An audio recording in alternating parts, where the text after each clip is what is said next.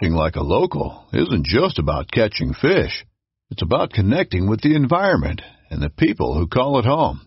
It's about hearing the stories and traditions that have been passed down for generations and sharing unforgettable moments with the people you meet along the way. Fishing like a local is having an experience that stays with you forever. And with Fishing Booker, you can experience it too, no matter where you are. Discover your next adventure on Fishing Booker. At Midway U S A, we know the A R fifteen is one of the most popular rifles in modern American history. Known for its modularity and widespread use, it's often considered essential to any gun collection. The essential things you need to run an A R fifteen are usually always in stock during shortages, things like magazines and five five six ammo. Whether you're looking to buy a new A R fifteen or buy parts for your modern sporting rifle, log on and for just about everything for the outdoors, shop Midway U S A dot com.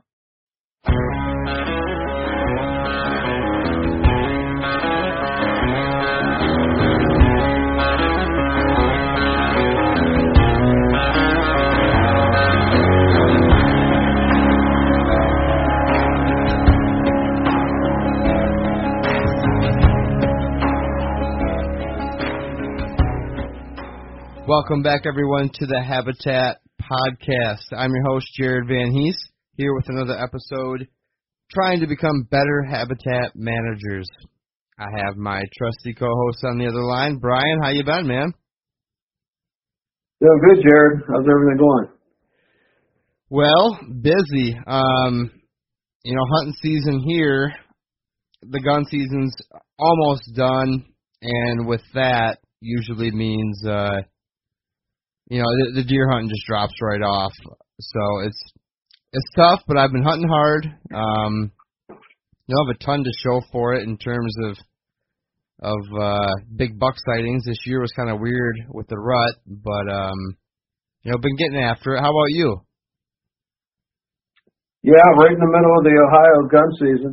Pennsylvania also, but I'm, I'm tagged out in P A. I do have a couple doe tags I could use in Pennsylvania, but I've got my buck and my doe from Pennsylvania. Uh, Ohio's been kicking my butt. Had some great encounters with some mature bucks on my property, but uh, just just out of archery range in archery season. And then this week we opened uh, rifle season, or I shouldn't say rifle season. It's straight-walled cartridges or shotguns or muzzleloaders for Ohio. Um, opened that with. Uh, pretty much an entire day full of downpouring rain, and it was just miserable. Not many deer moving, uh, tough to sit out there. I don't know about you, but I'm not a big fan of rain and cold. I, I need to get a couple of those uh, box blinds mm-hmm. built like our buddy Al, or uh, hit the lottery, or get some sponsors for some some of those sweet uh, high-end condominium blinds. Yeah, if there's any, if there's anybody listening who uh, has an in at a blind company to the podcast, let us know. we we need a blind sponsor bad. Um, I'm with you. Uh, opening day in Michigan was like that last year, and it's amazing the amount of deer that that don't get shot um, when it's crummy weather like that. Uh, it's a you know thousands of deer make it through the day, when normally on a nice, cold, crisp morning, you know, they'd be running around. So, I don't know, maybe sure. maybe you got to look at it, uh, you know, on the positive note, and not all your shooters got shot. I don't know.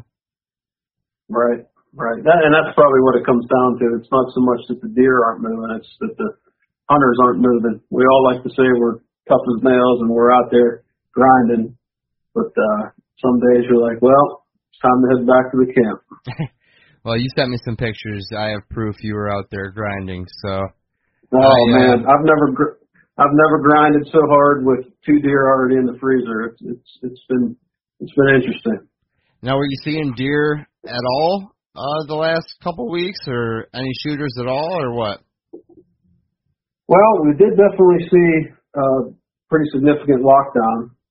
You know, right around the fifteenth of November, but. Uh, Leading up to that and following that, I did have some encounters. Uh, two of my bucks that I've had on camera, I, I got to see one at fifty yards and one at seventy-five yards, just out of bow range. And and that's a win. I mean, we're talking yeah, about becoming better habitat managers and getting closer to deer. So it's it's coming together. A little bit frustrating, but, you know, getting within fifty yards of a mature buck, it's, it's exciting. Yeah, which bucks were those? Uh, they were both ten points. One one is probably one forties deer, and the other one, he's he's a lot heftier. Wow. The one that looked like a horse, that looked like a horse that I sent you. He's probably, I wouldn't be surprised if he's not pushing one sixty. Holy cow, man! Yeah, I mean, you had a pretty good season then overall so far. I mean, yeah. Yeah, I can't complain at all. How, was that habitat plan that you put in play uh, from Eric, who will hopefully get on the podcast? Um, did that make a big difference from last year when you didn't have that in play, or? one hundred percent. Really? one hundred percent. Okay. And, and he he tr- he tried to tell me, you know, you don't have to do this all in one year, but I, I, d- I did uh, my darndest to prove him wrong that I was going to try to do it in a year. Well, and look at the deer but you the, have uh, around. I mean, it must have helped. Yeah.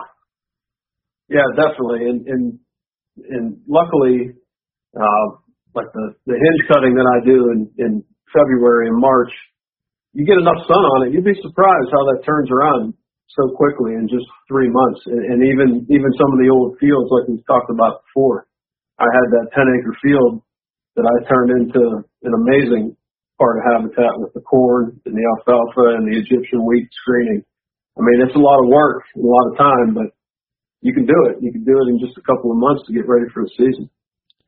And that was out towards the road, correct? Yeah, that's the south end of my property, which runs along the county road. That's correct. And were the deer out there towards the road more so than before?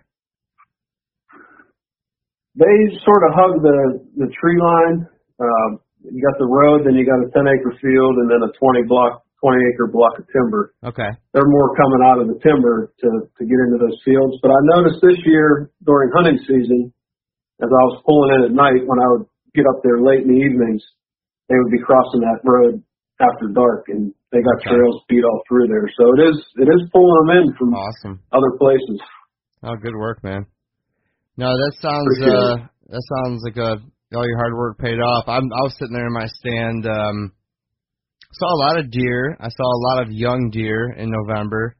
Uh, I saw one buck I would have shot, and a hot doe took him and some other bucks. Um, right off the property into the swamp and gone. Uh, he sh- he showed back up on camera like two nights later, but I've, I have not seen a daylight shooter since that one sighting. So, um, I don't know. I actually put more time in than I thought I would have been able to with the baby boy. And uh, I got my mom over here helping with my wife, and, you know, actually worked out really well. But uh, just, just wasn't, wasn't seeing him. And so I don't know. I don't know if anybody else experienced uh, kind of a weird rut, but to me it was it was not that great. I mean, it was ebbs and flows. So, but what I was getting at was I had lots of time to determine what the heck I need to do to my property in terms of thickening things up. I can see way too far once uh, mid-November hits. So right. What do you think played a role in the in the lack of the rutting activity? Was it the weather or something else going on? Good question. Um, I think we had better than ever weather. Uh, we had cold weather right up yeah, front in mid-October, and and I and I waited till like November first to really get after it. And I checked cameras, and I had daylight pictures of bucks prior to that, um, where last year I did not. So I think my habitat work brought some better deer, along with the the colder weather, brought some better deer on their feet to my property.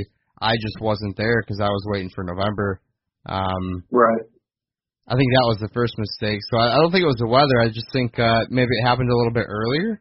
Maybe I missed the boat on timing, or um, or just when you do get that that October, late October moon, and that uh, that early cold weather. I've heard it can be one of those trickle ruts. To what some of the other guys talk about, and I'm not sure if that's true or not, because I don't know, I saw some great deer on camera. My neighbors have great deer on camera in the daylight. Just it just didn't work out. So who knows, man? That's that's deer hunting for you, right? Yeah, I had the same experience in Pennsylvania and Ohio. I, I was um, hunting around home here in Pennsylvania the last week of October, because I really don't start taking my vacation time until Halloween and then into November, and I'll hit it hard in Ohio. But I killed that buck in P A on the twenty-sixth of October. Yep. And checked my cameras in Ohio. I had mature bucks on daylight, you know, that, that whole last week of October, even some on the twenty-sixth, the same day I killed the buck in P A. So oh, wow. I think with that, with that um, rutting moon, I think they call it, and, and the cold weather, I think you're right. I think mature bucks started getting uh, on their feet a little bit earlier, and I sort of missed the boat up in Ohio too for that, but worked out in P A, so I'm not going to complain too much. Nope, and you still have uh... – Some, I, I'm not sure if Ohio is affected as bad after the gun season. Um, you know, you still might get some some activity on your late season stuff. Where here, I'm just waiting for a deer to not be nocturnal. So. Especially with all the food, I, they, they'll be coming eventually. Once their food runs out everywhere else, I'll be the only game in town. So yes, sir. Definitely going to happen. I just have to man up and deal with the cold and try to get one. Again, if you are a listener and know of any box flying company, no, but in all seriousness, enough about you and I. Um, who we got on the table for uh, the guest tonight? Well, most people know him. He's the communications director for Quality Deer Management Association, Lindsey Thomas Junior I'm looking forward to it. It's going to be a great discussion. Oh yeah, no, I'm. Uh, I'm super pumped about this one. I mean, I've been reading that magazine for years, and, uh, you know, this, the, the Q D M A is such a great resource and such a great association that um, definitely. I just I can't wait to, to pick his ear on, on some habitat stuff and some C W D stuff and, uh, and all kinds of questions. So, you know, without further ado, what do you say we give him a call and get Lindsey on? And welcome back to the Habitat Podcast, everyone. We have Lindsey Thomas Junior with us. Are you on, Lindsey? I'm here, Jared. All right. Thanks for coming on, sir. Thank you for having me. I've been looking forward to this. I really appreciate it. Oh, no problem. No problem. Brian, you there? I'm here, Jared. Rock and roll. All right. Well, guys, we, um, we've been busy hunting the last few weeks, and we need to get back into some habitat discussion as uh, habitat season is coming up real soon here. Um, Lindsey, when do you guys go from hunting back to habitat season? You still got a lot of hunt season left, right? Yeah, we do. Here in Georgia, uh, we go through the first week of January. Um, so, yeah, we've uh, it'll be, you know, then before we really kind of turn back to habitat work. Okay. How about you, Brian? Well, the uh, season at my Ohio farm will go through first weekend of February. Uh, we usually start doing some T S I right after that and uh, coming up with a game plan to what we're going to do for the rest of the year. Perfect. Perfect. Yeah, I'm uh, I'm about early early January as well. We're done on January first, so it's about a month away. Time to start writing things down. So, yeah, it's coming up quick. Lindsey, now, you've listened to one or two of these before from uh, what you told me, and how we like to start this is find out, you know, who you are exactly so the listeners can understand where you're from. You know, tell us about yourself, if you don't mind. Okay. Well, I'm the Director of Communications for Q D M A, the Quality Deer Management Association. Uh, I was born and raised here in Georgia, uh, in southeast Georgia, down near the coast, and fortunate uh, in my job with Q D M A to still be here in my home state. Uh, Q D M A's national headquarters is in Athens, Georgia, uh, the home of the University of Georgia and close to Atlanta. Um, and uh, what, as the communications director for Q D M A, what I do for them is uh, primarily editor of the membership magazine, Quality Whitetails, and also editor of Q D M A dot com. And then um, over the website, and all of the email and social media communications that Q D M A does, along with my team, uh, Brian Grossman, who's my communications manager, and uh, our graphic designers. It's a fairly small crew, but, but we handle all of communications for Q D M A. Perfect. Yeah, no, that's uh, yeah, quite a lot of hats there. Um, and that magazine you guys put out is just awesome, by the way. Well, thank you. I appreciate that. We work pretty hard at it, and we get we've got a lot of good help. We've got a lot of good yeah. contributors. Um, been trying to get Brian in the magazine. He's been working on an article, so uh, uh, looking forward to, to getting in, getting that in there eventually. But we oh, cool. we've got a lot of great a lot of great help and a lot of great contributors. No, that's awesome, Brian. What article are you working on? Well, I got a lot of catching up to do and brushing up to do, and life kind of got in the way, but Lindsay's real patient, and he's a uh, super editor, and he's really giving me some tips to take it to the next level, so oh, hopefully cool. something soon. No, oh, that's awesome. Can't wait to see that. So, Lindsay, do you, um, is, it, is that part of all, like, all the email blasts that we get, uh, things like that as well, like some of the Facebook posts, or is that kind of a different, under a different branch? Nope. We handle, uh, Brian Grossman, my communications manager, is does much of the day-to-day social media. So, yeah, Facebook posts, Twitter, Instagram. Um, he is the point and the lead guy on all of that. Uh, we both put together the weekly newsletter and much of the content that's on the website. Um, so that's Brian and I together and, uh, and, and keeping the website up and then producing the magazine. It comes around every two months, so we've actually got a deadline next week, so we're kind of Uh, trying to crank out a magazine right now while maintaining a daily social media and, and email presence. And, and so it gets a, gets a little hectic for us around deadline time. Uh, but, uh, but we'll, we, we'll make it through. Okay. And how, how much uh, work goes into that magazine, would you say? You know, how, how much time do you guys spend on that? Um, I know it comes out quarter, or, uh, bi-monthly, right? So. Yep. Yeah, six issues a year. It's, you know, it's a year-round job. Um, but I would say that the really intense work comes down with each issue to the last three weeks, really, before our deadline, uh, when it really gets intensive in terms of, um, you know, because we spend year-round working with writers, planning articles, planning content, um, and setting deadlines, getting the articles in. And then, then we go through a fairly rigorous editing process, and that involves not just editing. When I when I mean editing, I'm talking about not just grammar and uh, you know links and things like that, but also once we're done with kind of the true uh, journalistic editing, we run it through wildlife biologists on staff. Kip Adams and Matt Ross Uh, are in our conservation team, and they are both wildlife biologists, and they read every page of the magazine before it goes to press.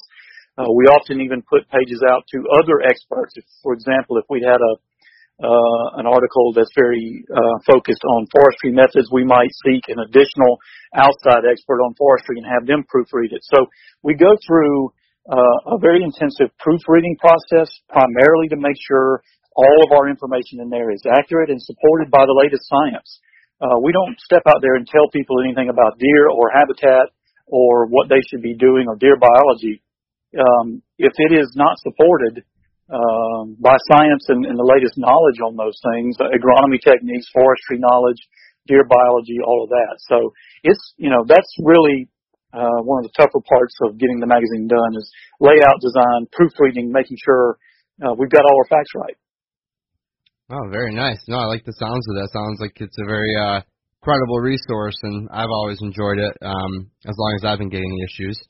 Now, before you were at Q D M A, what did you do before that? How did you get into uh, habitat work, and, and how did that lead into the Q D M A? Okay, well, um, I've been at Q D M A for fifteen years now, um, and prior to that, my background is journalism. Uh, I got my degree at, at the University of Georgia in, in journalism and uh, went to work uh, shortly after college for Georgia Outdoor News magazine, which is the state's number one hunting and fishing publication specific to Georgia. And I worked for them as an editor for nine years. Um, and then the job opportunity with Q D M A came along. And at G O N, which is Georgia Outdoor News, is known locally here as G O N. Um, it's a broad interest outdoor magazine. In other words, turkey hunting, bass fishing, catfishing, brim fishing, you know, dove hunting and deer hunting, whatever's going on out there at the time, we covered, we covered it. Uh, and I enjoy all of that as an outdoorsman, but for me personally, deer hunting has always been my passion, and not just deer hunting, but deer management. Um, improving a deer population, improving its habitat, that was always really, for me personally, my big thing. So when this opportunity came along with Q D M A to produce their magazine and run their communications, you know, it was, as I often say, it was like the mothership calling me home. So, um, I mean, it's just been, it was perfect, and it's been a great fit for me. I've enjoyed working with Q D M A. Uh, it's a great group of folks with a great nonprofit mission. And, uh, for me, you know, teaching hunters about, um, biologically sound deer management and habitat management, Uh, and scientifically sound techniques is just, uh, I love doing it. So teaching other folks and sharing that information with other folks is just uh, uh, a great position for me to be in. Perfect. Now, Lindsay, this Habitat podcast that we put on goes hand in hand with just about everything that the Q D M A is involved in. I've been a member for over a decade now. It's funny, I hear you say you've been there fifteen years. I've been a member almost as long as that. I've always been really uh, appreciative and interested in the goals. That's that's one thing I love about Q D M A. You guys are always setting new goals and setting the bar higher. You want to tell us a little bit about the new five-year goals that you guys have and uh, how that's going? Yeah, I appreciate that opportunity. Um, you know, a lot of people know Q D M A. Um, and, and we've been around thirty years now, founded in, in nineteen eighty-eight by Joe Hamilton. And a lot of folks know Q D M A for some of the, our earlier work, or at least some of our longest running work, where we were the advocates for biologically sound deer population management, taking the right number of does when you needed to, to, to balance deer density with habitat, and protecting young bucks, understanding that if you wanted to see more rubs and scrapes and rut behaviors in the woods, and also, you know, and see more mature bucks when you hunt, it comes from protecting yearling bucks and, and, and beginning to choose to let some of those guys go. We were known for that, uh, for a long time, because for the longest time, those were big issues in much of North America, where deer harvests were heavy on yearling bucks. Much of the buck harvest each year in North America was made up of yearling bucks, and where very few people shot a doe, especially where areas where they really needed to. And so that was really kind of where Joe was coming from when he founded Q D M A. That's what we're known for in a lot of ways. Um, we won't ever stop being about that. We won't ever stop advocating for wise management of a deer population and managing it to be in balance with its habitat and managing it to be socially balanced with the balanced numbers of bucks out there, with that mixed numbers of bucks of different ages out there. That's when, you know, a, a deer population functions um, at one hundred percent, and where a deer hunter can enjoy the most exciting hunting that they can enjoy is when a deer population is managed that way. We'll never stop talking about that. But looking around over the last few years, what we realized was we were almost at a, um, I don't want to say mission accomplished, but we had come a long way in, in that area. Yearling buck harvest is now, you know, nationwide, we're down um, nearly to thirty percent yearlings in the buck harvest annually, which is, um, you know, a good number, or maybe a good sustainable place to be. Uh, hunters are educated. Hunters know when to take the take does. Uh, that's that's something hunters do now in most areas. Uh, so while that mission goes on, we kind of felt like maybe we should look at other things we could focus on. And at the time, some challenges were really emerging, and I know you guys can name them as quickly as I can. You know, chronic wasting disease is now kind of a dark shadow on the horizon. Um, hunter numbers are uh, concerning. Uh, they are shrinking. Um, and habit, there are habitat issues out there. Access is an issue. We've got a lot of issues right now that Q D M A is pivoting to begin to put more of our time and effort into those things. And, Brian, you mentioned the five-year plan that we came out with last year. Uh, we are now a year into that and a little more. And that was designed to address some of these issues that I'm talking about. Um, we've got a number of areas in this five-year plan, uh, and I can, if you want me to, I can list those out. Absolutely. Uh, okay, well, it, it's basically, you know, in the area of, of protection for things like chronic wasting disease, we're upping the game on research and the amount of money that Q D M A funnels into deer research and into advocacy.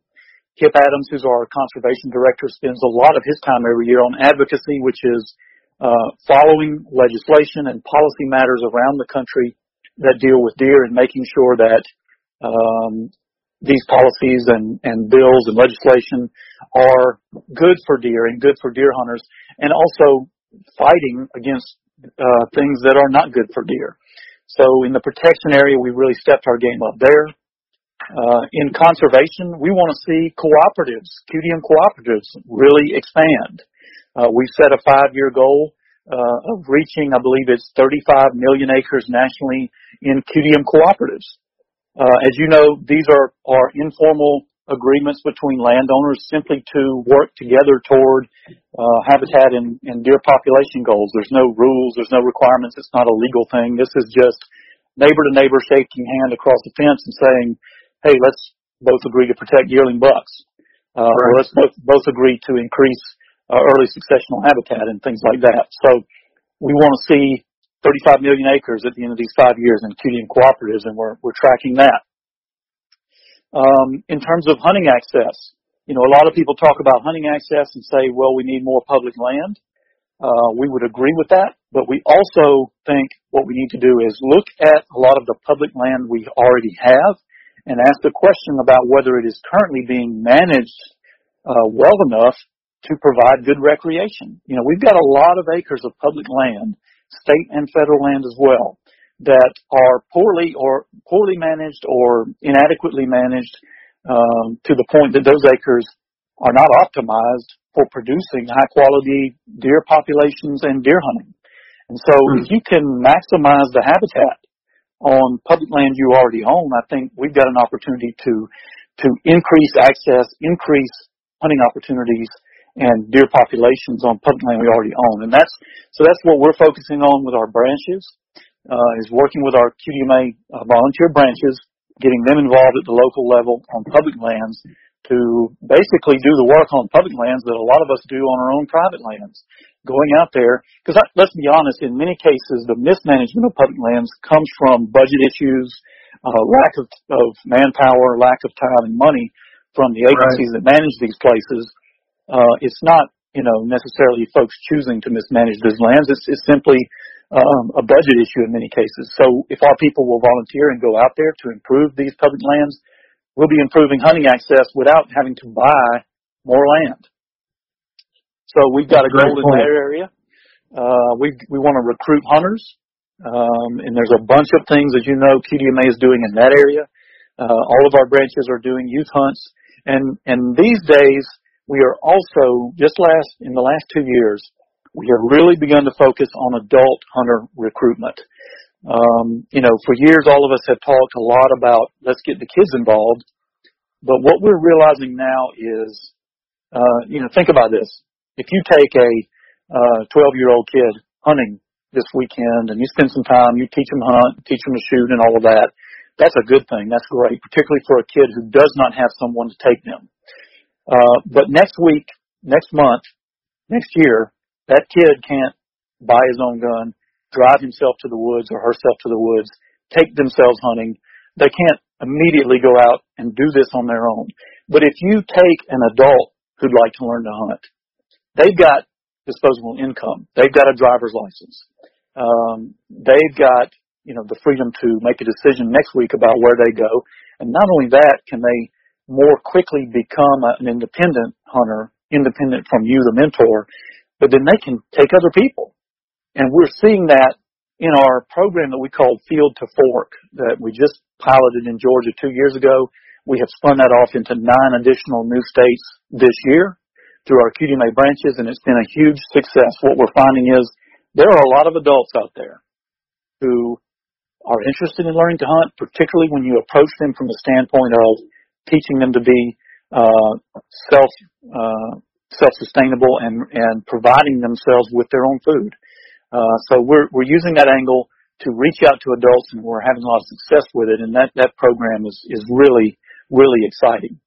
So that's in the recruitment area. We want to mentor uh, two hundred thousand new hunters each year through Q D M A members, Q D M A branches, and all of our national programs. Uh, the first year, again, check that box. We checked that box. We're on track to meet our five-year goals. Uh, we've got other goals about sharing venison, uh, other goals about educating hunters. You know, on the sharing venison thing, we feel like, uh, and, and when I say sharing, we do want to do the donation deal where, where we're helping feed needy families with our venison. But then we have a separate area where we're encouraging our, our members to share their venison with people who don't necessarily need the venison, your neighbor, uh, family members, friends, whoever, who necessarily may not hunt. Uh, but by sharing that venison with them is kind of what has been referred to, I believe it's uh, Stephen Ranella who referred to it as venison diplomacy.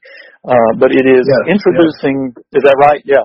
So it's introducing new hunter or, or non-hunters to the benefits of venison and, and, and exposing them kind of to the, um, you know, to hunting in a way that they might not have been exposed to it before. And that creates opportunities for us to maintain the outstanding support hunters enjoy among uh, the non-hunting American public right now. So th- I'm, I'm, I'm kind of running through these, but we are, you know, after year one, uh, you can get more information on this at the Q M A website, but after year one, we have right. uh, checked off many of the boxes of our goals and are on track uh, for five years to reach a lot of these. And but to summarize, it is, like I said, looking out there at a lot of these dark clouds on the, on the horizon for whitetails and steering our efforts and our time and our members' efforts uh, and their concerns toward some of these areas so that we can resolve a lot of these issues.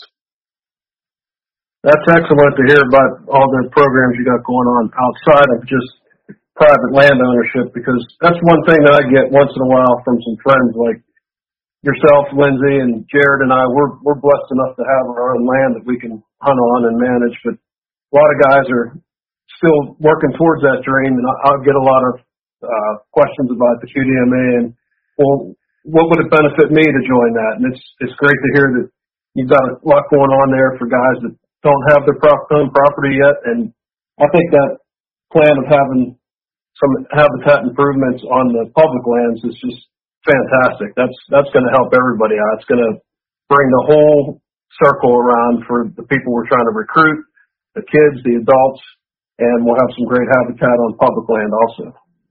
Yeah, absolutely. And I think, you know, yeah, we're uh, well aware that we are somewhat saddled with some some misconceptions out there about who we are and what we do. And I can just, you know, when someone tells me what Q D M A is about, you know that they've never really looked at who we are a lot of times because they've got us wrong. You will often hear some folks say, well, Q D M A, that's just for big landowners or private landowners. And clearly, they haven't been to the website. They haven't talked to our members. They haven't examined what we do and what we teach. And if they'll just do that, they'll just go to the Q D M A website and look at everything we're doing, um, they'll find that, uh, you know, not only are we always going to be about the education and helping any hunter, whether they hunt public land, private land, learn more about deer biology and about this animal that we all love to hunt, learn how to hunt them more effectively, um, all of these things that are, that are of interest to any deer hunter. But beyond that, we're taking that as a nonprofit. We're taking that membership money, and we are putting it into things uh, in efforts and programs that any hunter would get behind, whether it's hunter recruitment or research to help us resolve the chronic wasting disease problem, um, or anything like that, that that helps us preserve our hunting heritage for the future. What deer hunter isn't behind that? So I think any deer hunter that looks at what we do will feel confident in giving us their money for that membership, knowing that, that this is what their money supports. Now, you mentioned uh, the Field to Fork program. Could you explain that a little bit better for our listeners? Yeah, it is really, really cool. Um, Hank Forrester, who's our Hunting Heritage Programs Manager, Uh, he and uh, Charles Evans, who is the R three coordinator here in Georgia. R three is uh, recruit, retain, and reactivate. It's a it's a national effort among many states to look at the hunter number problem. Well, Charles and, and Hank had an idea to, here in Athens, Georgia, where C U N Y Mays National Headquarters was, to go to the Athens Farmers Market here in Athens, Georgia, and set up a booth at the Farmers Market on Saturday and offer venison samples to anyone who walked by. That's awesome. And so, yeah, and that's what they did. They grilled some backstrap. They had some, some sauces to dip in. They carried it down to the to the Farmers Market, set up a booth, and simply asked people, would you like to try venison? And, wow. you know, they were a little concerned what the response might be. Um, and, and whether, uh, and, you know, somebody might throw tomatoes at them or what. They didn't know. The, the response was incredibly positive and extremely overwhelming. Almost everyone stopped and wanted to try it. And what Hank and Charles did then was engage them in a conversation to say, um, you know, you could acquire free-range, organic, healthy, natural, low-fat, high-protein venison like this yourself by hunting. Would you care to learn? And the plan was to sign people up for a program they had already laid in place for that first year to train them, teach them, put a crossbow in their hand, get them in the woods and mentor them one-on-one and take them hunting. The first year, they were prepared to take on, I think, ten people. And after a day at the farmer's market, they had a waiting list. Wow. So what, wow. What, this is what they found. And, and in the spinoffs, we did it for two years in Georgia. This is the third year in Georgia. And this year, in our third year, through branches around the other states, we have spun it off into other states, New Hampshire, New York, Pennsylvania, Virginia, Michigan, Texas, Iowa. They, these states, C U D M A members in these states have spun off Field to Fork uh, this year. And it's the same approach. And what they're finding is you go to these farmers markets, you offer venison, you talk to people about the benefits of providing yourself your own venison, and a large percentage of these folks are in, immediately interested in, in learning more. Sign me up. And then you go through a, a program that we've developed where we teach them about hunting, about deer, uh, about the animal, and about conservation issues in North America. Uh, we pair them up, each of them, with a mentor, a qualified mentor uh, who works with that person. Uh, of course, through the training process, there are venison dinners where everyone gathers for the learning and eats venison.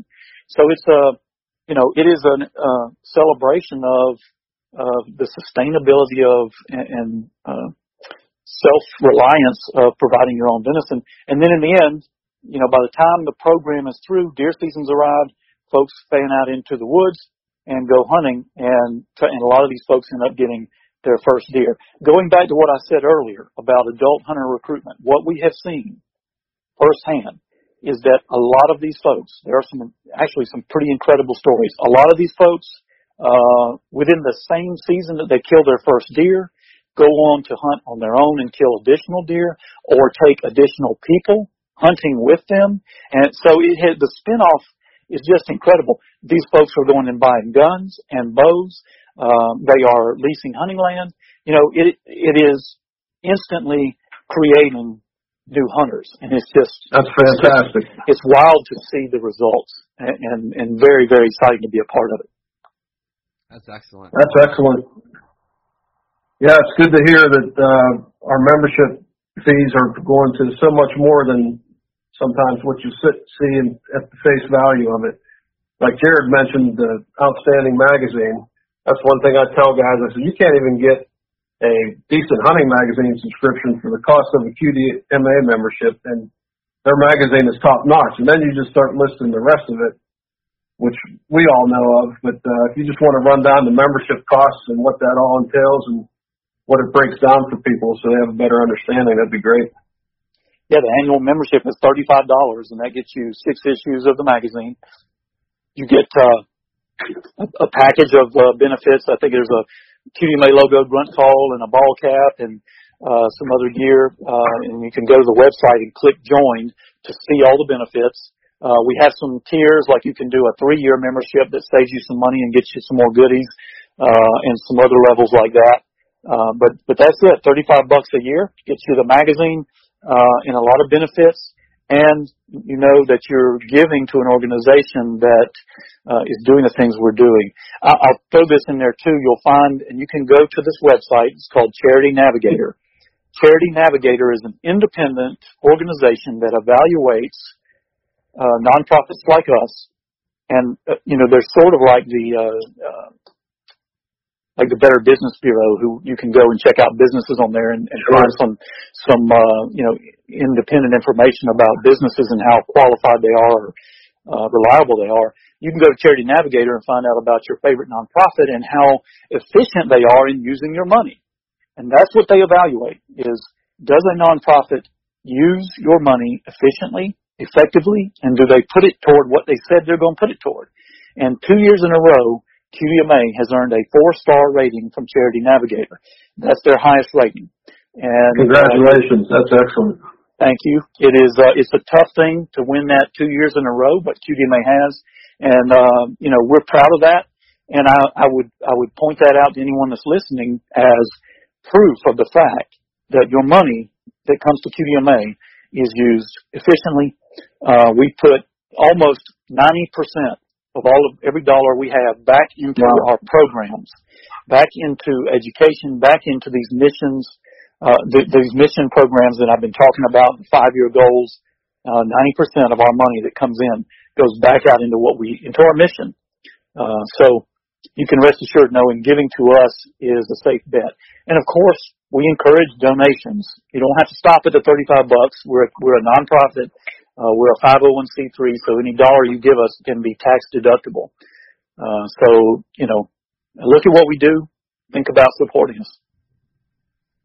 Now, that all That's sounds great, Lindsay. I um, attended a Q D M A leadership uh, workshop this summer with uh, a lot of the branch leaders in Michigan and um, Josh Hilliard, the Great Lakes director, and yeah. uh, really got I got to meet Matt Ross and all those guys, and really, you know, the stuff you're saying is the stuff that was echoed that day, and you can see it when these branch leaders come out and tell these stories like you're telling. This stuff really is being, uh, you know, pushed on the pipes out to to all the different branches and to different parts of, of our state and, and all the other states. But it's just it's very cool to see this stuff actually happening, and and, and it's uh, working. And, and it's working, and it, you guys are just one of the, if not the best uh, organization that fights for for our deer hunting and, and the heritage and the the habitat. I, I love it. Um, I thank you for uh, going through all the goals and, and everything there. That was awesome. Thank you, and I appreciate that, Jared. And, and it's bottom line is, guys, down at the Q D M A headquarters, we're, we're all deer hunters, um, and we all sit around, we talk deer hunting just like any other group of deer hunters, but we also talk about the things that worry us. Uh, chronic wasting disease, hunter numbers, uh, things like that. All of those things, you know, worry us just like they do any other deer hunter. And so we at the same time sit there and go, what can we do about it? That's what Q D M A has always been about, is trying to make deer hunting better for all deer hunters and to ensure that it's here for your kids, my kids, everybody's kids and grandkids, the next generation, that we leave that heritage here. So uh, it, it's something we think about every day when we walk in the door at the headquarters. No, that's perfect. And I was going to talk about some habitat stuff next, but since you brought it up, why don't we talk about C W D real quick? I know it's not a real okay. quick subject, but um, what you know, where where are you guys at on? on C W D right now? I know in Michigan we just found two new counties that that it was in that were not um, that were not they were classified as kind of the a bordering county in the past, but now now we found uh, C W D in two more counties here in Michigan. What are you guys coming across uh, at this point in time, and what are your thoughts on C W D? Well, it's a very serious issue. Uh, you will hear some debate out there among some folks that, oh, this is something we don't need to worry about, or um, it's not a big deal, nature will take care of itself. Um, disregard all that. This is a serious issue that we have to uh, deal with. Um, and and we can go into the reasons for why it's serious and, and how the disease works, but I think most everybody knows the gist of it. It's fatal. It is always fatal to any deer that gets it. No deer survives this. Um, and it is... Uh, th- there's no cure, there's no vaccine, and it is much like, uh, it's almost like radioactivity. Once this prion that causes C W D, it's not a bacteria or a virus or anything like that, it is a, it's called a prion protein. once this prion is there in an area, it can live in the environment outside the deer, and it's very difficult to get rid of. You literally can't burn it. Uh, you can't, you know, it has to be incinerated at very high temperatures to get rid of it. It's very uh, persistent out there, and when deer contact it, you know, they can become ill, and it spreads quickly from deer to deer. So this is a, it's a big issue. Uh, it is something we've got to deal with. Now, the thing that we're trying to to look at this right now is, and I'll just tell you, me personally, I'm still positive about C W D because, just like you said, yeah, two new counties in Michigan. I believe they were already in a management zone because they were near a positive county. Correct. But they didn't have C W D. That's right. So they didn't have C W D in those counties. Well, now they do, so that zone is kind of expanded. Correct. So uh, we've been watching this. We know the states that have it and the counties that have it. But in the big picture, what we have to remember is um, out of all the counties in the in North America that have a deer or elk species in it that could carry C W D, um, eight percent of the counties have C W D in it. So the way I look at that is ninety-two percent of counties in North America, of, in the United States, that could have C W D don't have it. And that is what we have to look at right now. If this is a fight, and it is, it's a fight, the fight is for all deer hunters to contain this thing to those eight percent of the counties and hold that line. Keep it there long enough for the scientists and the researchers who are working on solutions to find the solution. Mm.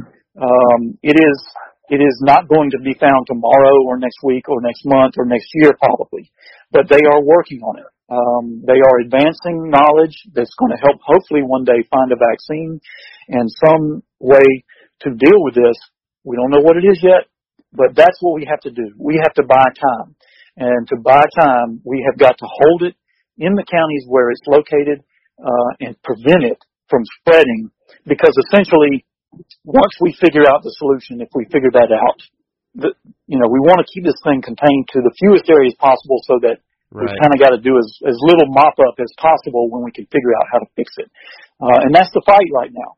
So what Q D M A has been doing uh, just within the light, just uh, just prior to this deer season, we started a new campaign under the hashtag Fight C W D. And what it is is simply letting hunters know, bullet point by bullet point, all the things that each individual deer hunter, you, me, all of us, whether we live in a C W D county, hunt in a C W D county, or don't live or hunt in a C W D county, whether it's near us or far away from us, every single one of us can be doing things to help in that battle to, to hold C W D, uh, hold the line, and keep it from spreading. And that's what we're doing right now, is trying to, to get the word out about that. Here's what you all can be doing. I like that. I'm going to have to um, grab that from you or find that online and share that some more. I um, I think that's important, especially for people who aren't in the zone technically. Like myself, I'm not in it. My hunting property is in one of the counties that they did find it in, so in the, one of the core counties. And then I live outside, so I have to, I have to, uh, you know, be refreshed on, on the rules and make sure I know what I'm doing. Um, and but everybody around me really doesn't, because they just hunt locally. So I kind of, it'd be nice to share some of that information to other people to make sure, okay, it doesn't really affect you today, but you can at least be helping and and keep that eight percent down, which is which is very important. Um, what would you say to certain myths, or maybe not, certain comments that are like, C W D has, has always been here, we're just now seeing it. Or, uh, you know, I'm just going to throw the deer in the back of my truck and cut it off in my garage. I'm not dealing with all this crap. What, what would you say to something like that? Uh, well, so the thing about C W D has always been here. Uh, no.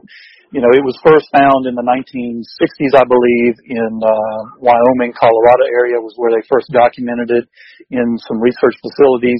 You know, yeah, it's a mystery where it came from from there. It's related to some other diseases that have been known for a long time in sheep and even some in humans. You know, it's a, it's a, it's a brain uh, syndrome that uh, we're familiar with. How it got to deer and elk species in the western states, yeah, that's a mystery. But when you look at the pattern and the way it has spread across the country since then, um, and jumped eastward, jumped into Wisconsin and across the Mississippi River, and, and I believe it was two thousand one or two, and then, you know, starting to pop up in more and more areas, Michigan, um, Pennsylvania. When you look at the way it's spreading, no, this is spreading. This is spreading through two ways: people moving live deer around, and people moving parts of dead, sick deer around. Right. Are the two primary ways that it moves. And it is, uh, you know, you'll hear some people say, well, it's been here all along. Um, it's only because we're testing that we're finding. I'm sorry, that's not, that's not true. When you look at the way Uh, it was discovered in Wisconsin, and the way the prevalent, prevalent, prevalence rate among deer in certain areas has skyrocketed over the years since, it's very clear that what happens is this stuff, uh, unless, you know, in, it's being handled, um, extreme, in an extreme manner, this stuff spreads quickly within a deer population, and soon, you know, you are, are the uh, deer begin to, the survival rate of deer begins to plummet. Hunters begin to encounter sick deer.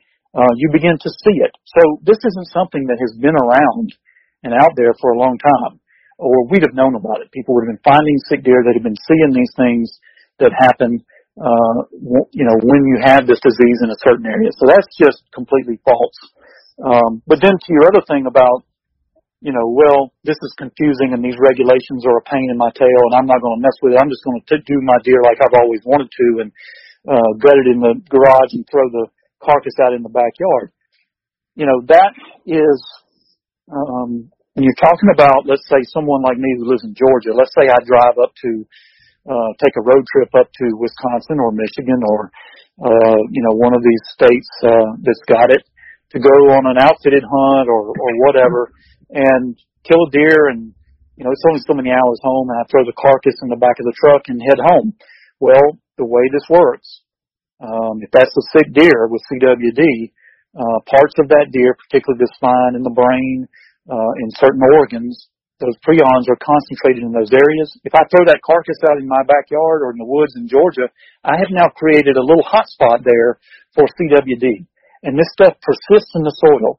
Uh, if a coyote comes along and feasts on that carcass, uh, the prions are going to pass through that coyote and come out in the, in the scat. Uh, and still be viable, and they're going to be in the environment.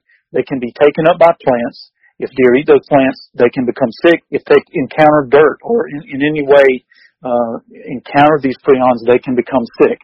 So that's a great way to move C W D into a new area that didn't have it. And you know, Jared, from now having to deal with this where you hunt, you know about the pain in the tail regulations, uh, the privileges you lose. You can't bait Uh, anymore. No you can't, baiting. you can't, you can't put out minerals. Uh, in some states they don't no. let you use deer, deer urine anymore.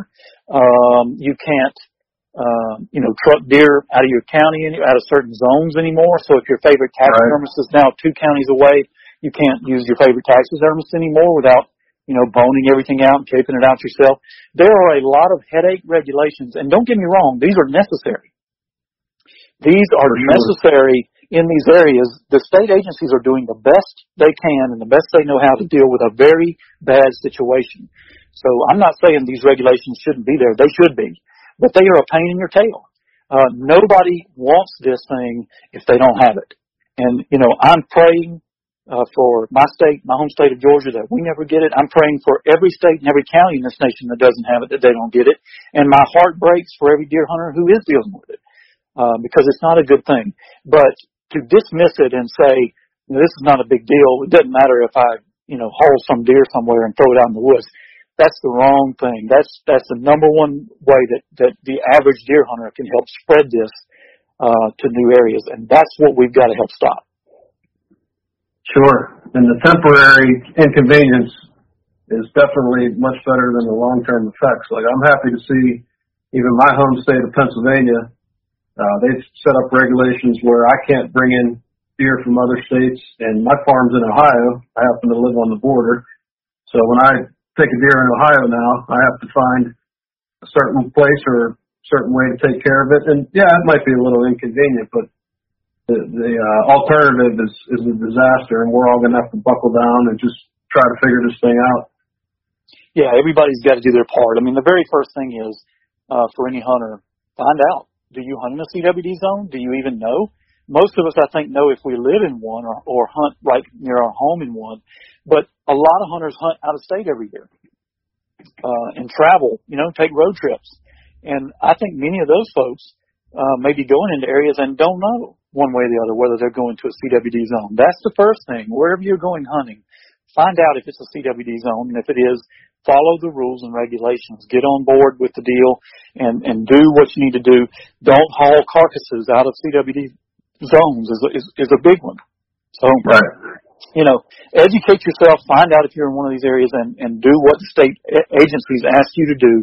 These rules and regulations are intended to help stop the spread and help control it in these areas, help help the agency learn where the disease is located within those counties so that they can direct their best management efforts towards slowing the spread of it. Uh, it's we've all got to pitch in. Definitely, definitely. And now that we've uh, covered the issues and what we all need to do, what is there a nationwide agency that's leading the research? Uh, we have somebody that's spearheading this that we're all working together with, or where do we go from here? Yeah, there's a, a number of groups working on this. Q D M A, of course, is working on this in a big way, but, uh, uh, you know, there are groups like the C W D Alliance, uh, and we are, Q D M A is a member of that. We were, uh, we helped form that group, the C W D Alliance, which is a, you know, working group of other nonprofits like ours, uh, and they put out a, a lot of good information. That's a good website to go to to get C W D information. Okay. Um, you know, the, the U S Geological Survey, The national, they have the National Wildlife Health Center. Uh, they put out a lot of good information and, and are, are working on a lot of, helping direct a lot of the research into this. Um, you know, many of the state agencies uh, that are that, that have this in their states um, have a lot. You know, Michigan has uh, a good bit of uh, wildlife health research going on there, and some, some really outstanding experts uh, who are working on this and, and helping educate hunters. So, yeah, there's. Uh, your state wildlife agency is the number one group to get to get to know first, and I would encourage all hunters. You know, if you don't follow your state agency on social media, do that. If you don't get their email newsletter, sign up for it and start getting that. And if you hunt in another state you don't live in, do the same thing with that state agencies. Uh, follow their social media and sign up for their email newsletter, because you can stay abreast of what these agencies are doing and learning and asking you to do to help uh, on this issue. No, very nice. That was that was great. I'm glad we hit that subject. Um, I just, yeah, I hope we can can rein it in here a little bit. It seems to be spreading, or has spread, and we're finding it uh, at a at a very scary rate here in Michigan. So, um, I'm not sure if there's anything else you guys want to cover on C W D at the moment before we move on to the habitat related stuff. I'm good. All right. Now, the Habitat Podcast, we uh, are going to get to the, the dessert of the conversation here. um, like you said, Lindsay, we all love deer, and we all just like talking about deer, and it's a big part of our lives and, and what we care about. Um, one thing I like getting from the Q D M A are the emails. I get a, I think I've signed up for the membership a couple different times, so I get like three of the same email, and so I'm, I make sure not to miss it. Um, now, in these email blasts, you have different subjects that you cover, habitat-related, and a lot of them seem to be stemming from your uh, proving grounds, is what I think you guys call it down there in, in Georgia. Um, can you tell me a little bit about the proving grounds, what you guys do there? I know we, we've even had a couple Michigan boys down there. Uh, Jake Ehlinger, who's been on the podcast a couple times, he's been down there, I think, too. Um, can you tell us a little bit about that? Yeah, uh, that's the national headquarters site here in Athens, Georgia. Uh, we were on uh, twenty-three acres until last year um, uh, when we had a gentleman walk in the door and give us one hundred thirty acres more to go with it. Wow. Uh, so right next door. So we are now on one hundred fifty acres right on the outskirts of Athens, Georgia. Uh, kind of a, you know, borderline suburban area, but it's wooded and got a lot of deer. So it's a it's a great uh, place for us to do uh, dem- demonstrations on deer habitat. And it's the nice thing is, particularly the one hundred thirty acres we just got, Uh, it's been left alone for a long time. And as you guys know, when you leave deer habitat alone and don't mess with it, and don't maintain it, you know, trees grow, shade fills in, and your understory fades away. And gradually, you know, time is not good to deer habitat. So it's a, it's a fixer-upper, and we've got a lot of work to do. And so we're going to be using that to do some demonstrations of all kinds of things, food plots and timber stand improvement, uh, invasive species control. We've got a lot of stuff we can do here.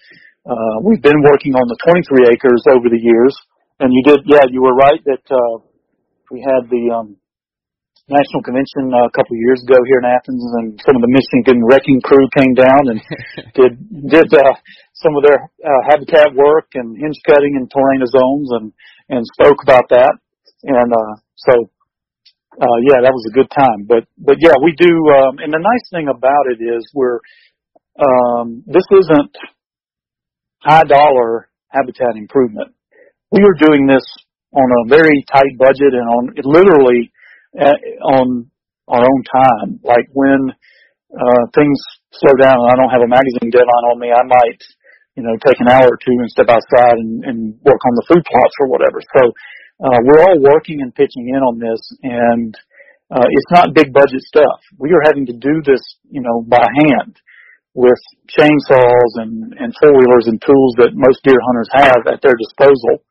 Uh, so it is an opportunity for us to test and teach about habitat improvement methods that don't cost a lot of money. Yeah, now, I think I saw maybe one of your articles or one of your posts about, it was a, a no-till where you guys did a, you, you sprayed an area that was kind of overgrown, and then you had done uh, a broadcast, and I think you documented the whole thing. Was that also on that that Proving Ground? And, and what other types of low-budget, normal stuff that we could be doing do you guys do out there that, that are maybe some of your favorites? Yeah, on the food plot deal, we really have gone toward a no-till approach on all of our food plots there at oh, really? P M A headquarters. Yeah, and uh, when I say no-till, you know, a lot of people think of a no-till grain drill, Um, which is a big, you know, piece of farm equipment that certainly works great for no-till planting, but it's very expensive. Um, and you're talking about several thousand dollars, and you got to have a tractor to pull it. When I say no-till, from from what I'm talking about, uh, we're talking about yeah, not tilling a food plot area, basically using uh, Roundup uh, to kill the vegetation that is in place there, leaving the vegetation in place and mowing it kind of as a mulch layer, and then broadcasting seed into that mulch layer and timing that with a good rain to basically plant the seed for you, and it works extremely well. And oh, yeah. you will hear this uh, a lot. You know, today in the agricultural community, you've got a lot of advocates for organic farming methods and no-till methods and cover crops and other methods that conserve soil, but also that uh, build soil the way it's supposed to be built, which is from the top down. And that's something I've learned from a lot of the agronomy experts is, you know, when we till, when we disc and turn dirt over, you're actually disrupting the the best way to build your soil. The best soil is built from the top down. You have the leaf litter and the mulch layer builds up on top. It begins to break down and rot and weather into smaller particles that filter down into the dirt. And this is where you get the layering and you get the healthy soil that produces the nutrients that plants grow on. So when we disc, we're disrupting that. And what we're trying to do is basically go with nature on this and, and let the vegetation and the mulch stay on top, plant the seeds into that. You know, uh, it even works, I've found, with big seeds, uh, like some of your warm season stuff, like soybeans, Uh, and even uh, oats and wheat, some of the bigger cereal grain seeds, um, casting them onto the surface. And when you get that rain to settle it into the mulch layer, you'll get good germination. So, yeah, uh, yeah, yeah. That's that's uh, we pretty much are doing all of our food plots now with that method. Oh wow, okay, yeah. I um I tried that this year after hearing about it from a friend of mine, Phil, and I tell you what, it worked flawlessly. Uh, I I used a, a brassica mix, and I could not believe how, how good it worked. I mean, the amount of time saved, the soil health, um, the very little amount of equipment. Um, yeah. Yeah, it was. I think it was you don't awesome. need the disc. You're saving the, on gas money and time. Um, you know, that, that mulch layer, the, the vegetation that you're leaving in place on the surface helps conserve soil moisture. Hold, you know, when you disc, you turn dirt over and you got that nice, pretty seed bed. Yeah, it's pretty, and, and a farmer loves to see that. Um, me too. Uh, yeah. Yeah. Yeah. Guilty. Hey, yeah, me too. It, I mean, it pretty. does look really good. It does. It does. It does look good, but that is just, you're just turning loose all your soil moisture and letting it evaporate sure, into sure. the into the air. And if uh, if you got a dry summer, you know, or a dry fall, I mean, that's that's hurting you. Um, not to mention, you know, like I said, the fact that you've you've basically broken up and stopped the process of organic material breaking down in the soil that helps you with nutrients, which cuts down on your fertilizer bill. So yeah, it's just good all the way around. Oh, very cool. Um, What else have you done on the Proving Grounds, or maybe so, or maybe your own property uh, that you say one of your favorite projects to work on throughout the year that maybe uh, some of us should pay more attention to? Well, I think just across the board, the one thing we need to do at Q D M A headquarters, and it's something that every deer hunter should look at uh, on the land they hunt, is simply increase uh, early successional cover and forage. That's simply the grasses and forbs and plants that come up when you put sunlight on the ground. Um, when you, you know, when you got a shady, mature forest, there's nothing growing under there. And, you know, people just have to remember, three hundred sixty-five days a year, a deer lives in a zone that goes from your boots up to about your chin. Uh, and that's where they live. And everything they eat and hide in is in that zone. And when you can walk through a forest and there's nothing growing in that zone, you got a problem. Now, it's fine to have uh, a few areas of open hardwoods that we all love to see, and it's pretty. And sure, we all love to hunt somewhere where you can see deer a long way, but you really have got to have a, a mix and a blend of some other areas that are thick and not fun to walk through, because that's what deer love. They eat that. They live in it. Um, and so any technique you can do that increases that, that removes, for example, trees that are not valuable to you from a timber standpoint, trees that don't produce mass, trees that from a wildlife and timber standpoint you really don't need, remove them uh, and put that sunlight on the ground and grow some understory. And we know all the techniques you can for doing that. Uh, hinge cutting, of course, is one, but then another would be uh, hack and squirt using herbicides, which is faster. You're simply taking a machete and chopping the tree bark and injecting an herbicide in that and killing the tree standing. Uh, you can girdle and squirt, uh, or you can simply just cut the tree down. Um, so there's there's that. We are doing a lot of that on the headquarters property and, and got a lot ahead of us. We did a bunch this summer at one of our work days where we had some volunteers come out and help us, uh, going through and using a chainsaw to girdle large trees. And, and in this area, particularly sweet gum trees, it's going to vary area to area to area what tree we're talking about here, but in our area, sweet gums are kind of the, the low-value, worthless tree that takes over everything if you let it. Um, it's a native tree, but it just doesn't do anything for wildlife, and it is the first tree to pop up anytime you disturb the ground. So we spend a lot of time killing sweet gum, and some of these are big. Some of these on this property have been there a long time, and we're taking a chainsaw, quickly girdling, Uh, cutting a quick girdle around the bark and spraying herbicide in that, and now you got a dead tree. It just doesn't know it yet. So, you know, we're doing a lot of that. Um, and then the other thing we're going to try to do this winter for the first time on Q D M A headquarters is some prescribed fire. We're in an area where, you know, we've got, we're a half mile from gas stations and a Sam's Club and a shopping mall and stuff like that. So we are, you know, right on the edge of urban Athens, Georgia. So we can't, you know, fire is, we may actually have to have the uh, fire department out there with us, the county fire department, just to have them standing by before they let us burn in this county. But we're going to try to do it.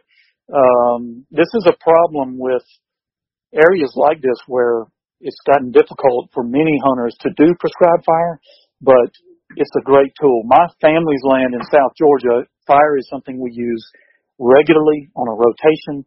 You know, we're trying to hit every piece of woods we can on a rotation every three to five years roughly. You want to run some fire through there. And that is a great tool for uh, setting back that forest succession, keeping it in a stage beneath, you know, and I'm not talking about, you still got mature trees there. You're burning through a, a stand of mature trees, but you're doing it in a controlled, safe way so that it's not so hot that it damages those trees, but it consumes leaf litter and dead vegetation on the ground, disturbs the soil and, and activates the seedbed and generates a flush of brand new growth.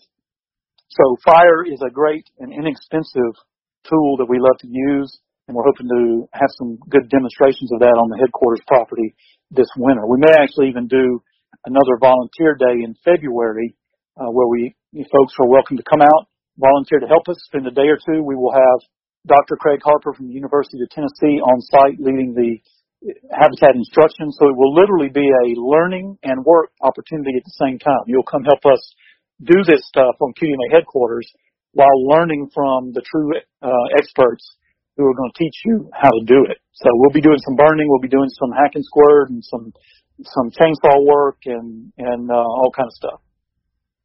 Man, I wish I lived closer. That sounds amazing. Um Let's do a field trip. Yeah.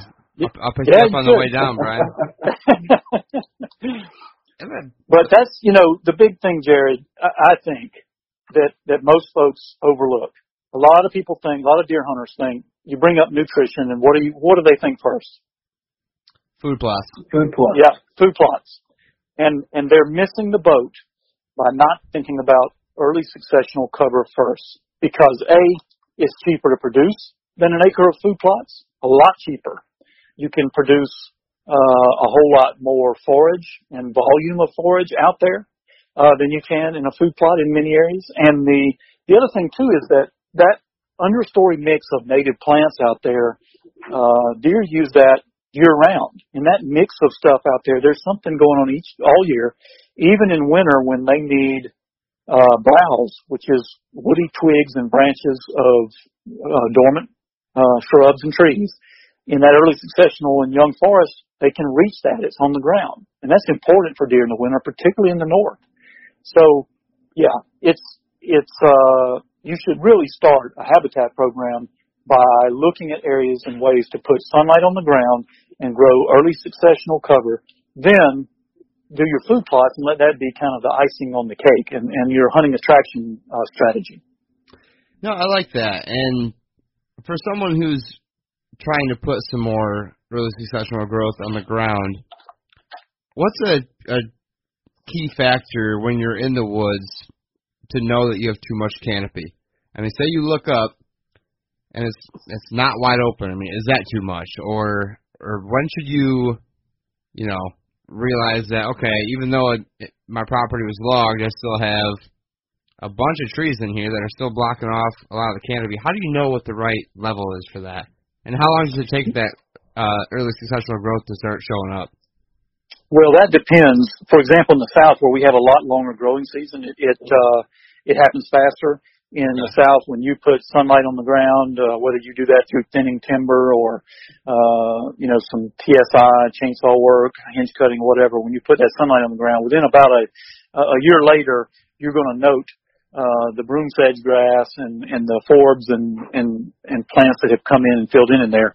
I understand, of course, that where you are in Michigan, you guys have a lot shorter growing season, so it's going to take more time. Uh, it doesn't happen as fast. But, um, you know, looking around your hunting area, some people even have suggested in the past, take a, take a tennis ball with you in your pocket and walk around and stop at some point in your hunting area and throw the tennis ball. And when it lands, if you can still see it, you know, that's not a great area for deer. It's kind of like, wow. you know, like, it's, like I said before, you want to be thinking about that zone from your neck down. And if you're getting scratched by briars and hung up in vines, that's good. But if you're walking through a park-like area where you could have a nice picnic and throw the Frisbee with a buddy uh, and see for days under there and shoot a deer one hundred yards away, that's not good. Um, now, again, some of that is fine. But it's the mix. You want to look at your whole property, and, and an aerial view is good, and think about percentages. Uh, the more, the higher the percentage of your property you can put in early successional uh, cover and put uh, sunlight on the ground, the better. But it doesn't have to be one hundred percent. Um, the more, the better, I guess is what okay. I would say. And the other thing to remember too is it's it's um it doesn't have to be in a block that you measure in acres. Uh, if you walk into, you've seen this before when you get, say, a natural death of a tree, a tree falls, it's hit by lightning or whatever, and that opens up a spot of sunlight in the forest. What happens there? You get grasses and vines and, and tree seedlings and saplings trying to fill that hole. Well, you can do that anywhere. Uh, walking through your forest, if you find, and this is the thing you should know before anyone ever does any hinge cutting or uh, hack and squirt or any other effort to try to kill a tree, um, if they can't identify the tree species, they shouldn't do it. Uh, you should be looking. That, yep.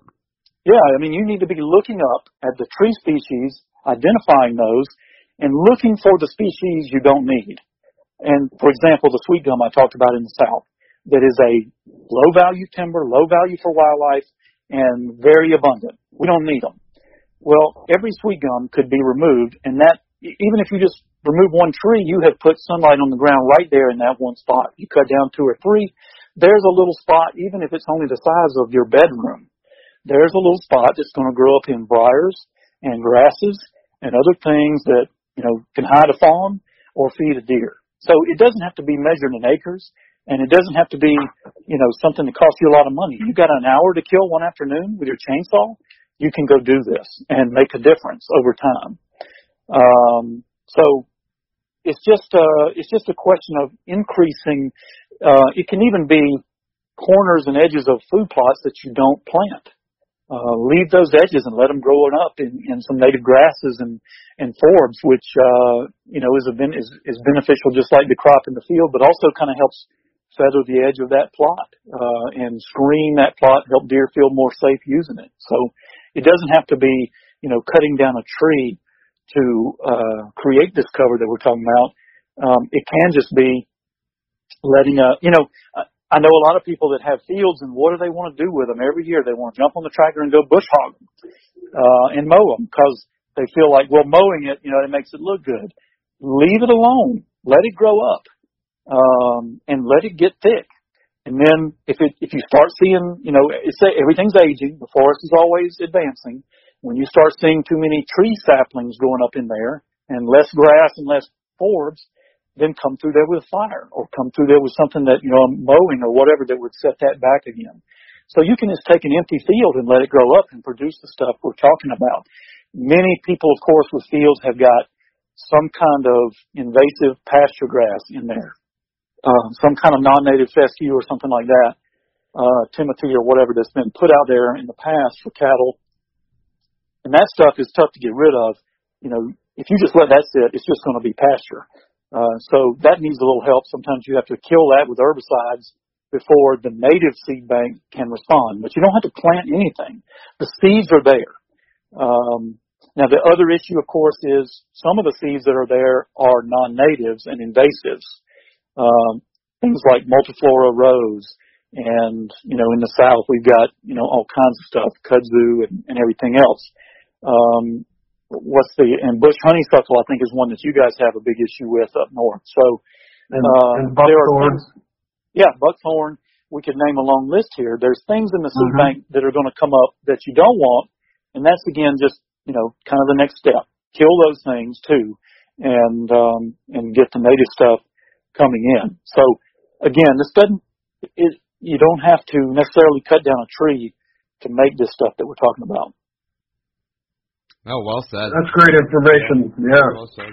For for our listeners, most guys are doing pretty small properties and they don't have a endless checkbook, and that that's really helpful to know that guys can go out there and do a lot of this with just time and a chainsaw, and even yeah. just a, even maybe just a mower and a backpack sprayer, and they don't have to have the biggest farm equipment or the biggest area to do things. Right.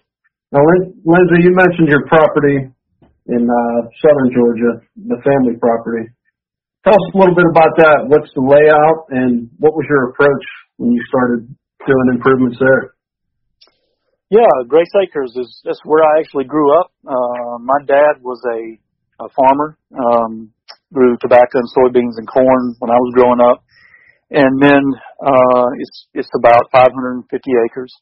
About half of it is swamp on Little Satilla Creek that floods regularly, so it's sort of, we can't really, you know, you can't do food plots or anything like that down in the swamp. Um, but the high ground Dad used to farm, we have now, it's now a tree farm. Uh, in fact, we uh, we started filling in, uh, Dad started planting pines uh, in some of the edge areas, and eventually now, fifteen years ago or sixteen years ago, we converted all of the remaining agricultural land to longleaf pine.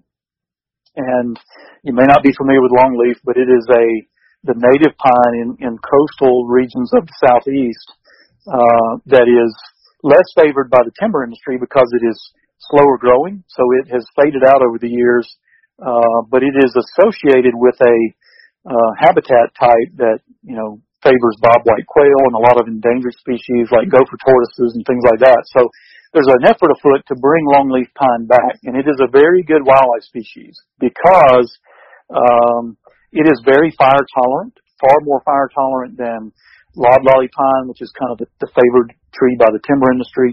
Uh, and you can burn it at a younger age, and it has a thinner canopy, so it allows more sunlight in. So it's a very good wildlife tree, and that was main, the main reason we planted it. Uh, so we're managing for wildlife, uh, for longleaf pine, and, and it's kind of a tree that you can keep in a thin stand. You can burn it regularly, and it just has a great understory underneath. So, yeah, we spent a lot of time over the last few years uh, increasing our understory, just like what I was talking about, because we had, you know, used to be mostly farmland. Um, now we're in the coastal plain. This is very sandy soils. Uh, this is relatively poor deer habitat. This is not an area where we're ever going to grow a Boone and Crockett buck. Uh, and so for me as communications director for Q D M A, it really is kind of the perfect uh, place for me to be because I've seen what we can do with Q D M there uh, and improving the deer population, improving the habitat, and in a realistic setting. You know, this is not Iowa where I'm going to kill a, a one sixty, one seventy class buck every year. Um, this is tough habitat for deer, and yet we've got some of the best hunting in the county. When you look at uh, the top ten bucks that were killed in the county, about half of them were killed on our farm or on our neighbor's land right next door. No way! Um, wow. Yeah. So, uh, so we've had very good success through Q D M in producing some very good bucks for this area uh, that that we hunt in, and we've done it with, like I said, Um, fairly inexpensive techniques. We use a lot of fire. Uh, we thin the timber uh, to keep sunlight on the ground while still growing timber for the income. Because as, as anybody knows, you know, to own land, whether you own, uh, you know, twenty acres to hunt deer on or two hundred or five hundred, most of us need the income to support, you know, if you're going to run that property as a, as a recreation property and deer hunting property, rather than a farm or some other, you know, profit venture, you've got to have some income to help you own the place, to pay the taxes, and and and keep keep it up, and do the maintenance, and put things back into deer stands and food plots and the things you want to enjoy. Well, for us, that's timber. So by thinning timber, we're growing timber and growing deer habitat at the same time. So that's why timber management and fire are, you know, big tools for us. Uh, we do have some food plots, and those figure into kind of uh, winter deer food management and, and hunting attraction and, uh, and yes, yeah, red hunting and stuff like that. Uh, but I would say we spend, by, by and large, far more acreage that we manage through uh, early successional habitat, timber management, and fire. Man, that sounds awesome. Um That's pretty cool. You guys have bragging rights in the county down there too. Jeez. Yeah, you know, and it is. Um, it's been a, a a good lesson for us that a, a lot of people believe or have the misconception that oh, you know, you have to be in a great area to do Q D M. Right. But to me, what it's about, it's it's not about growing the best bucks in the country. It's about growing the best deer and the best deer hunting where you stand. Oh, of course. And, and where you are. And so that's what we've shown is, you know, okay, I don't care, honestly, that I'll uh, never produce a one sixty class there. I really don't. But we've killed a lot of four- and five-year-old bucks. That's what we're going for. And by doing that, by protecting yearling bucks and producing as many adult bucks as we can, by taking the right number of does so that all the deer out there have adequate nutrition. Um, we have produced, yeah, the best deer in the county. We, uh, uh, several years ago, I killed a buck that was at the time the number two in the county. He's since bumped on down the line to number five, but, um, there's a, wow. in fact, Georgia Outdoor News that I used to work for, the magazine, they're the ones that track these records of officially scored bucks and, uh, do it by county. It is a great resource, uh, for any hunter. And if anybody in your state does this, it's a great, um, you know, measuring stick to use. Not just, you know, don't look at what are the best deer in your state and can you do that? What are the best deer in your county? And if you're producing, you know, bucks in the top ten in your county, uh, which everybody can do through Q D M, that's a great achievement. Very well said. How big did that buck go? Uh, that was number two, if you don't mind me asking.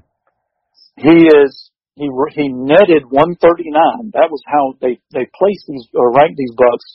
Uh, G O N does by net score. Okay. He actually grossed he grossed one forty-nine, but he netted one thirty-nine, and that was where he the you know the number one wow. buck in the county is one fifty-two net. That's all time. So that kind of gives you, uh, when I tell you that, you know, this is marginal deer habitat, this doesn't, you know, produce great deer, uh, you know, on a national perspective, that kind of tells you where you stand. I mean, right. the best, the best counties in Georgia produce lots of one fifty bucks, one fifty class bucks every season.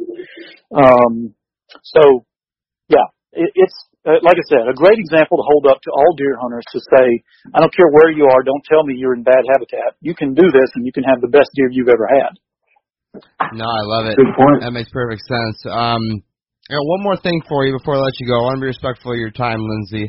Uh, but for all of our southern listeners down there, we have a bunch of them, and they're always asking me to get some more stuff on, and I'd love to have you on again sometime because this is an amazing podcast. Um, what do you think one of the the ticket things is on your family property down there where, you know, it's marginal deer hunting and you guys are killing some of the top bucks? What's one or, one or two quick key things that that guys in the South, you know, should should pay attention to that you that you've implemented that work?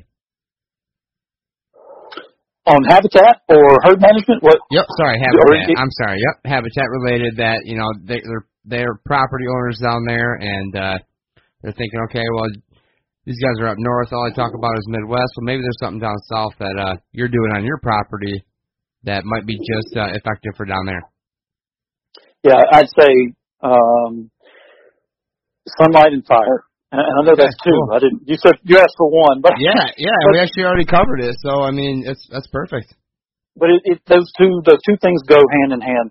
You know, fire sets back, like we talked about. It kind of it's it's a rewind for the habitat. You know, like I said before, time is not good to deer habitat. Time uh, lowers the quality of deer habitat, and fire is a rewind button. It sets back succession and t- sets you back to that fresh, green, thick understory that deer love.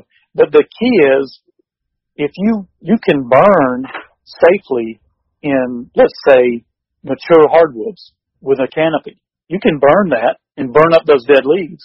But if there's no sunlight on the ground, the understory can't respond. And so the two go hand in hand. Use fire, but make sure you do it in an area. Put some sunlight on the ground first. Have a timber thinning if you own the, t- the land and can sell the timber. Or, you know, go with a chainsaw. Cut down those low-value trees we talked about. Get them out of there. Thin the trees. You know, you don't need, white oaks are great, but you don't need every single white oak. If you've got three or four white oaks growing uh, all in, a, in one spot, cut down three of them and pick the best one and leave it to fill that space. Meanwhile, you put some sunlight on the ground. So this is what forest management is. So that's that's what I would say, Jared, is awesome. Get the sunlight on the ground and then use fire to keep those areas in that early successional cover that deer love. No, thank you for that. Thank you. Um, Brian, anything else on your end before we wrap this up?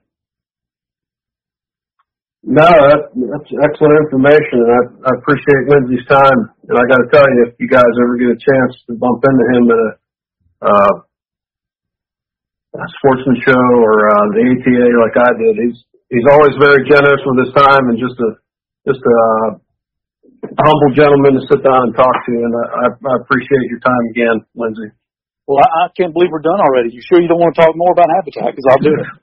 uh, well, well, in that case, let's uh, let's get you on again. Let's get you on again, if you don't mind, after the season, the hunting season's done, and we're all wondering about all the things we should have done last year. And, and I know I sat there in my tree stand with a list of things. Okay, I I need to do that different. I need to cut this here. I mean, I have.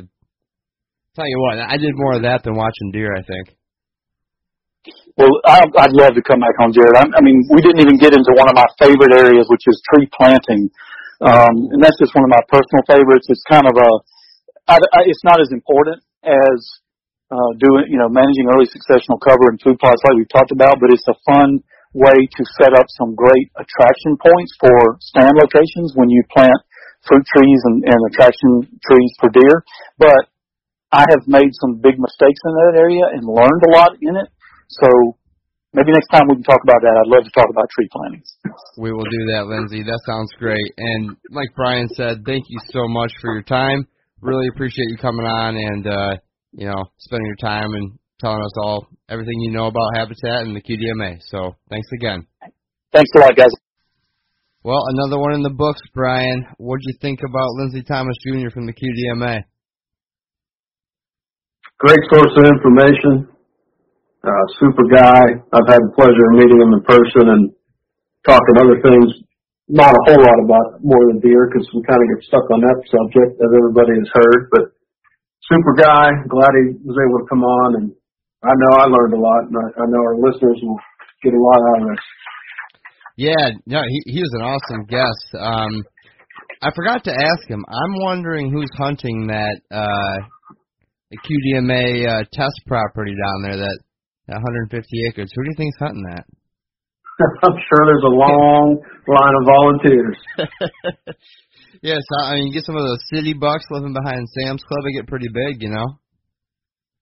Definitely. You see those guys, um, even in Atlanta, that are putting down those big ones on that Seek one production. It's, oh, yeah, yep. There's some big ones down in that state, for sure. No, I just want to thank you again, Lindsay, for coming on. Um What a great podcast. We're going to get him back on for that, we'll call it the advanced tree planting episode. Uh, we're going to get definitely, that coming up, definitely. Recorded this winter yet. Um, I want to thank the listeners for tuning into the podcast once again.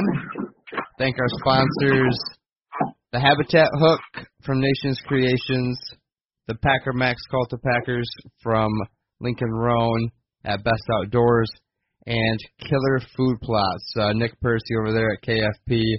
With his seed and great products. Thank you guys for supporting the podcast. If you want to hear more from us, you can check us out at habitat podcast dot com. All of our podcasts are up there. Uh, we're going to have some blog stuff coming up there soon. You can get a link to our YouTube and everything else, Instagram, Facebook, all up there. Um, I did a poll the other day on Facebook. It seems like most of our listeners are on iTunes. That's a great place to find us and, and leave a good review.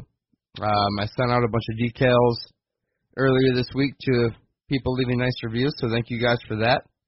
Uh, Spotify, Stitcher, Podcast Addict, anywhere you guys listen to a podcast, you should be able to find us. Just search uh, Habitat Podcast. Uh, thanks again for tuning in. Brian and I will be back to you soon with another great podcast episode where we're becoming better habitat managers.